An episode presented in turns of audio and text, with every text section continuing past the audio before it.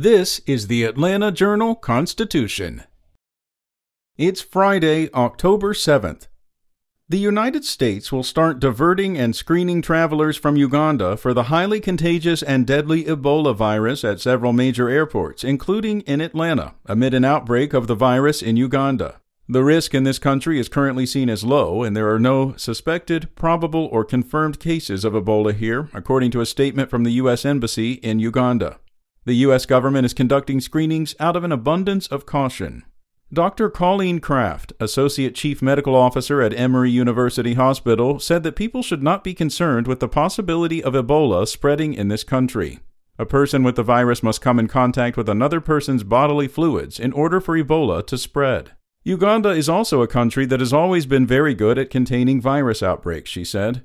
The diversions and screenings were ordered by Centers for Disease Control and Prevention Director Rochelle Walensky and the U.S. State Department, which said all passengers, including U.S. citizens, would be subjected to the diversion and screenings. Travelers who have been in Uganda during the past 21 days, the incubation period for the Ebola virus, will be redirected to one of five U.S. airports, including Hartsfield Jackson Atlanta International Airport. In other news, a Hyundai Motor Group electric vehicle part producer will expand its U.S. operations just as the South Korean company gets close to breaking ground on its $5.5 billion EV factory near Savannah. Hyundai Mobis announced it will invest $1.3 billion in the U.S. by building an EV components factory, first reported Thursday by Korean media outlets citing a regulatory filing. The location of the future plant was not disclosed, but the Korea Economic Daily reported the factory will be located near the future EV factory in Bryan County. Two people with knowledge of the developments but who were not authorized to comment told the Atlanta Journal Constitution that Georgia is among the states in discussion with Mobis for the parts plant. One of those people said other suppliers are also in discussions to locate new facilities near the future Hyundai plant in Bryan County. Next, health officials in the Atlanta area are reporting numerous cases of seasonal influenza as the CDC warns of a potentially severe flu season as the nation enters a third fall season of COVID 19 cases. In the fall of both 2020 and 2021, health authorities feared the so called twindemic, a convergence of seasonal flu with pandemic COVID 19. But the numbers of flu cases were low, probably because of masking and social distancing preventive measures against COVID 19. Those precautions are not mandatory this fall, however. In the Atlanta area, the start of in person school this August brought a surge of sick children, many seen by the Children's Healthcare of Atlanta hospital system for treatment of upper respiratory illnesses, including RSV, influenza, and COVID 19, according to CHOA Public Relations Manager Allison Wright. In response to high emergency department volumes and wait times, CHOA's Scottish Rite Hospital in Sandy Springs assembled a medical tent outside its emergency department to use as an overflow area for general patient care.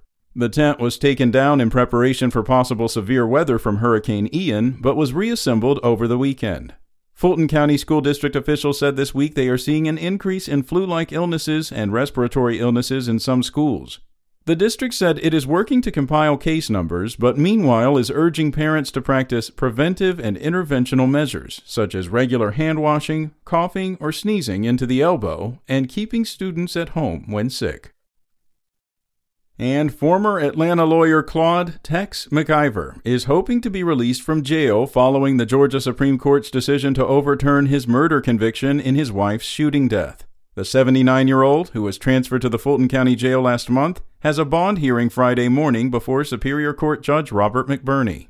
The state Supreme Court in June overturned McIver's murder conviction on grounds jurors should have been allowed to consider convicting the former attorney of a lesser manslaughter charge in the 2016 shooting of his wife Diane, who was 64 at the time.